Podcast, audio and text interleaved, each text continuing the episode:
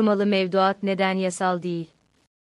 Yazan, Murat Kubilay Bu başlığa pekala, bu ülkede hukuka uygun olan ne var ki ya da değilse ne değişecek ki şeklinde karşılık verebilirsiniz. Şüphesiz mevcut iktidar döneminde ve denetim ile yargıdan sorumlu meclis ile mahkemeler sesini çıkarmadığı şu an için pek bir anlamı yok. Ancak tüm zorluklara rağmen bir iktidar değişimine yaklaşıyoruz, tıpkı 128 milyar dolar vakasında olduğu gibi işlenen suçu ve işleyen suçluları açıkça ortaya çıkarmanın anlamının olacağı günler ufukta görünüyor. Unutmayalım mali kabahatler ve suçların belgesi çoktur ve kanıtlanmaları kolaydır. Gerekli olan önce yeterli teknik bilgi ve ardından güçlü bir siyasi iradeyle toplumsal destektir. İlk olarak kur korumalı mevduatın, KKM ne olduğunu hatırlayalım. Aralık 2021'de benzeri görülmemiş bir döviz kuru şoku yaşanınca, önceden hazırlıkları yapılmadığı aleni olan bu finansal araç hayatımıza girmişti. Bankalar TCMB'nin belirlediği politika faizi olan %14'ün en fazla %3 üstüne kadar faizi bu mevduatlara ödeyecekler, bu esnada dövizde bir artış yaşanırsa aradaki fark devlet tarafından karşılanacak. KKM'ye beklenen yatırımcı talebi oluşmayınca, kapsamı tüzel kişilere ve yurt dışında yerleşik olanlara genişletildi, getirilere ilişkin stopaj muafiyeti ve kurumlar vergisi teşviki sağlandı ve bir de ısrarla dövizde kalanlar için bankalar üzerinden caydırıcı önlemler alınmaya başlandı. En nihayetinde son açıklanan 22 Nisan 2022 sonu verisine göre 53,3 milyar dolarlık bir büyüklüğe ulaşıldı. Bunun tahmini 28 milyar dolarlık kısmı döviz hesaplarından TL'ye dönüşten, kalanı ise standart Türk lirası mevduatta olup yeni bir döviz kuru artışından endişe ederek döviz benzeri yatırım aracı arayanları bankaların yönlendirmesinden. İlk grubun olası döviz kuru farkını Merkez Bankası, TCMB, ikinci grubunsa Hazine ve Maliye Bakanlığı, HMB karşılayacak. Son verilere göre döviz ve kıymetli maden hesaplarının toplam mevduatlardaki oranı %57,1. Buna döviz olmayan ama dövize endeksli olan %12,8 oranındaki KKM'yi de eklersek toplam oran neredeyse %70'e ulaşıyor ki bu bir rekor. Son olarak yakın dönemde doların gelişmiş ülke para birimlerine kıyasla dahi 5, 7 oranında değerlendiğini ancak Türkiye'de dolar kurunun ısrarla 15 Türk lirası altında tutulup baskılandığını belirtelim. Bu süreçte TCMB'nin örtülü veya açık yollardan döviz rezervi satışı ise yaklaşık 28-30 milyar dolar.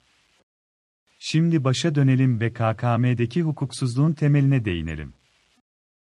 KKM'nin yarattığı yükün bir kısmı Hazine ve Maliye Bakanlığı'nda, yani maliye politikası ile öncelikli sorumlu kurumda.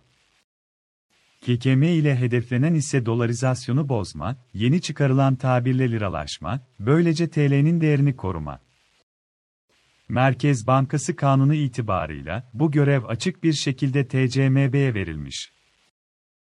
Vara politikasının etkisinin artırılması amacıyla şüphesiz maliye politikası destekleyici olarak kullanılabilir.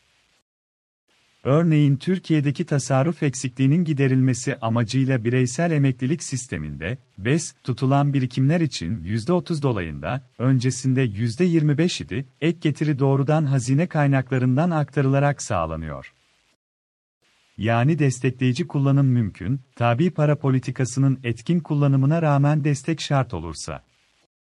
Peki ya mevcut halde para politikası enflasyonla mücadelede ne sıkılıkta kullanılıyor?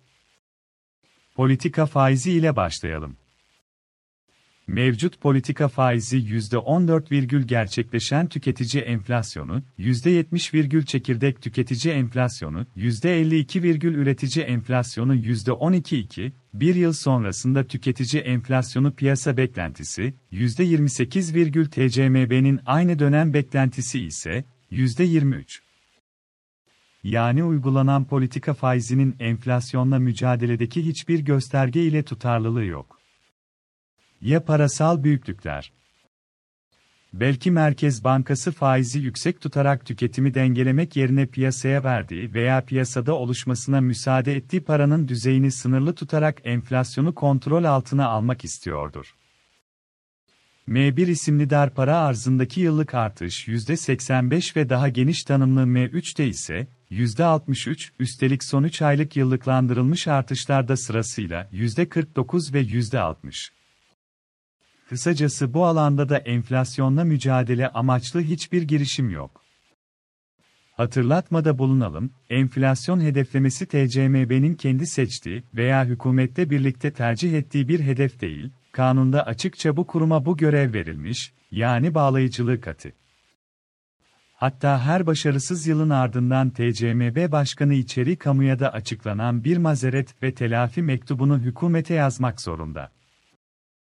Dahası enflasyon hedefi TCMB ve hükümet tarafından istişare ile belirleniyor ve 2012'den beri %5 ve istisnasız bir biçimde %7 üst bandının dahi üstünde, hatta çok üstünde. Tabii bir noktayı da asla atlamamak gerek, yaklaşık bir yıl sonra seçimler var ve bu seçimlere yönelik bir kredi genişlemesi henüz başlamadı bile. Özetle, TCMB siyasi tercihlerden ötürü kanunlarca açıkça belirtilmiş olan görevini yapmıyor, bunun yarattığı yükü maliye politikasına atıyor. Yaşanması muhtemel senaryo HMB'nin vergilerimizden TCMB'nin ise bir nevi para basımıyla ödeme yapması. Yani daha çok borçlanmayla azalan kamu hizmeti ve yüksek enflasyonla düşen satın alma gücü.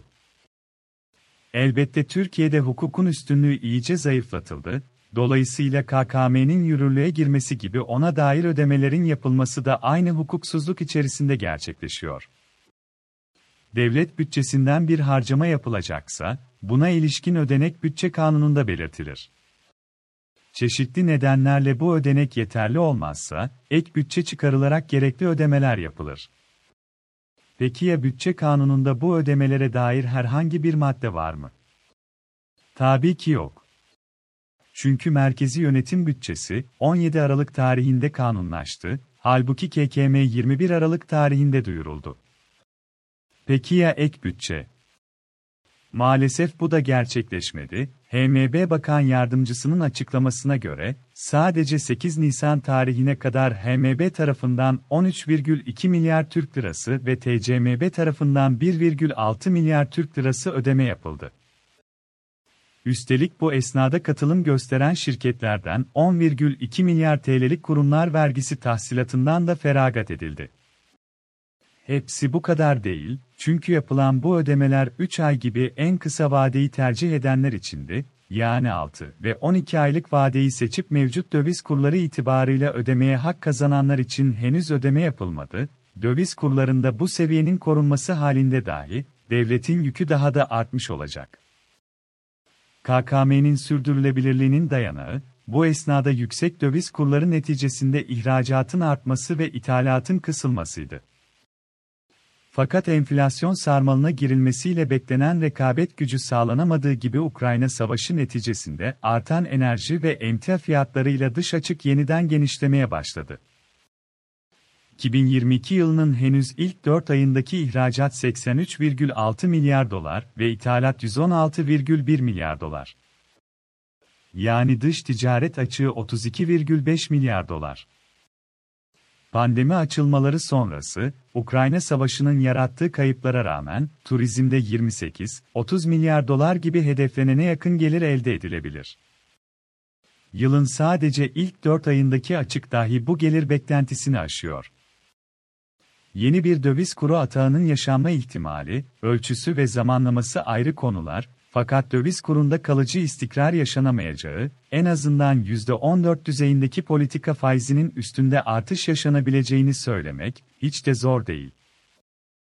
Bu esnada son açıklanan verilere göre TCMB'nin brüt rezervlerinin 106,9 milyar dolar, net rezervlerinin 17 milyar dolar, swaplar hariç net rezervlerin 47, 6 milyar dolar ve kamu mevduatı da düşüldüğündeki bakiyenin 58, 4 milyar dolar olduğunu hatırlatmakta fayda var. Yeni swap anlaşmaları da bu verilere etkide bulunamıyor, sadece ilk iki verinin şişik görünmesine yarıyor. Bir yıldan kısa vadeli dış borç stoku ise 173,7 milyar dolar ve önümüzdeki 12 ayda 26 milyar dolarlık cari açık gayet olası, kısacası 200 milyar dolarlık borcu bu derece düşük rezervler varken döndürmeye çalışacağız. Uzun lafın kısası KKM ne planlarda yer almakta ne de hukuki uygunluğu bulunmakta. Sonuçları toplumsal fayda olarak kötü olacak, Türkiye'nin 1967'de başlayan, 1974'te kapsamı genişletilen, 1978'de duvara toslayan ve 1989'da ancak devlet tarafından kapatılabilen oldukça acı bir dövize çevrilebilir mevduat, DCM, tecrübesi var. Yani bu işe girişmek bir idari karara baksa da çıkmak pek kolay olmuyor. Üstelik hacmi büyüdükçe tehlikesi artıyor ve olası döviz kuru şoku şiddeti artarsa tümden yıkıcı etkide bulunabiliyor. Peki ne kadar yıkıcı? Bunun için deprem bilimciler tarafından beklenen İstanbul depremi gibi bir şok sonrasındaki mali durumu tahayyül etmek gerek. Endişe edildiği gibi şiddetli bir depremde ana üretim merkezlerinde büyük hasar oluşacak, turizm gelirleri daralacak ve cari açık patlayacağı gibi oluşan panikle yurt dışına ve yastık altına sermaye kaçışı yaşanacak. Yüksek can ve mal kaybının gerçekleşeceği bu ortamda, devlet depremzedelere ve zarar gören işletmelere destek olmak yerine birçoğu varlıklı birey veya büyük şirket olan kurumlara milyarlar aktaracak. Tabi tüm bu paylaştığım bilgileri HMB ve TCMB üst yönetiminde yer alanlar haiz. Aralarında teknik bilgisi yetmeyenler varsa da onlara tüm bu ayrıntıları aktaracak nitelikte çalışanlar hala mevcut. Yani her şeyi bilerek, isteyerek ve sonuçlarını öngörerek yapıyorlar. Bunun nedenini tahmin etmek zor olmasa gerek, TCMB'lerin ücretleri ve yan hakları çok yüksek, öyle ki açıklayamıyorlar bile. EHMB'de yer alanlarında kamu bankalarıyla ticari ilişkileri olabilir. Tabi tüm bu ücret ve yan haklarla olası kredi ilişkilerinin, aile üyeleri de dahil, kamuya açıklanması gerekir ama bu şimdilik hayal. Fakat iktidar değişiminin ardından bu devran şimdiki gibi sürmeyecek, ben notumu düştüm, gerisini hep beraber yaşayarak göreceğiz.